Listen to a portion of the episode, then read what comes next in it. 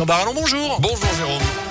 Et bonjour à tous. À la une dans la région, l'affaire Maëlys avec la deuxième journée du procès de Nordal Lelandais. L'audience doit reprendre ce matin à 9h devant les assises de l'Isère à Grenoble. Hier, après une matinée consacrée au tirage au sort des jurés et au rappel des faits, la Cour a commencé à se pencher sur la personnalité de l'accusé. Une enquêtrice de personnalité qui a rencontré Nordal Lelandais en détention, mais aussi sa famille, ses anciennes compagnes et même certains de ses employeurs ont été auditionnés pendant près de deux heures.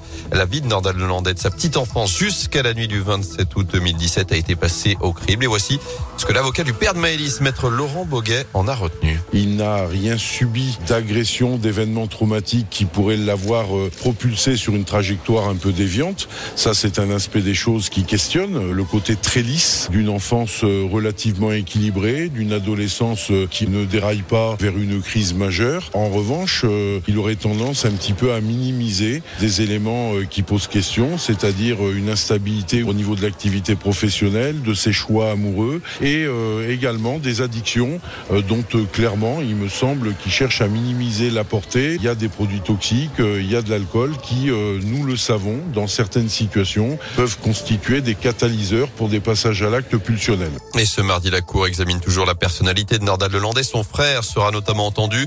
Ce dernier qui avait écrit au juge pour dire qu'il ne souhaitait pas être entendu car il n'avait rien à voir avec cette histoire, s'est vu obligé par la Cour à venir témoigner. Dans l'actu également, cette nouvelle journée de mobilisation dans le secteur social et médico-social avec ce rassemblement prévu tout à l'heure à 10h chez nous devant les locaux de l'Agence régionale de santé à Saint-Etienne. Les syndicats réclament plus de moyens humains, de meilleurs salaires. Ils dénoncent également des inégalités de traitement. Autre mobilisation, celle des agents de Pôle emploi. Ils sont appelés à la grève par l'ensemble des organisations syndicales pour une augmentation générale des salaires et de meilleures conditions de travail. Un rassemblement est organisé à saint devant la maison de l'emploi tout à l'heure à 8h30. Des changements en ce 1er février avec le taux du livret A qui repasse à 1%. C'est pour faire face à l'inflation. C'est une première depuis 10 ans. En revanche, les tarifs réglementés de l'électricité vont augmenter de 4% maximum. Aussi également des tarifs de péage plus 2% en moyenne. Des prix du tabac également. L'heure des explications pour Orpea après le scandale de maltraitance révélé dans le livre Les Fossoyeurs et limogeage du directeur général du groupe. La ministre chargée de l'autonomie des personnes âgées convoque ce matin les dirigeants du leader européen des maisons de retraite pour répondre de ces accusations. Les familles des victimes vont de leur côté lancer une action collective en justice.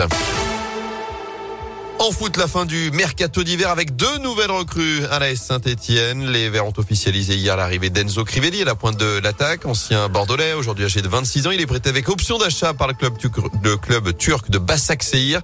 Les Stéphanois qui ont aussi recruté un latéral droit, Falay Sako, 26 ans également. Il vient de disputer la Coupe d'Afrique des Nations avec le Mali. Il est prêté sans option d'achat par le club portugais du Vitoria Guimarães. Le prochain rendez-vous des Verts, je vous le rappelle, ce sera la réception de Montpellier samedi 17h en Ligue 1. Enfin, Paris éliminé de la Coupe de France. Le PSG sorti au tir au but hier soir par Nice en huitième de finale. Alors que le tirage au sort des quarts de finale a été effectué, on retrouve un duel des petits poussets. Bergerac, tombeur de la SS Avantier recevra Versailles, deux équipes de National 2.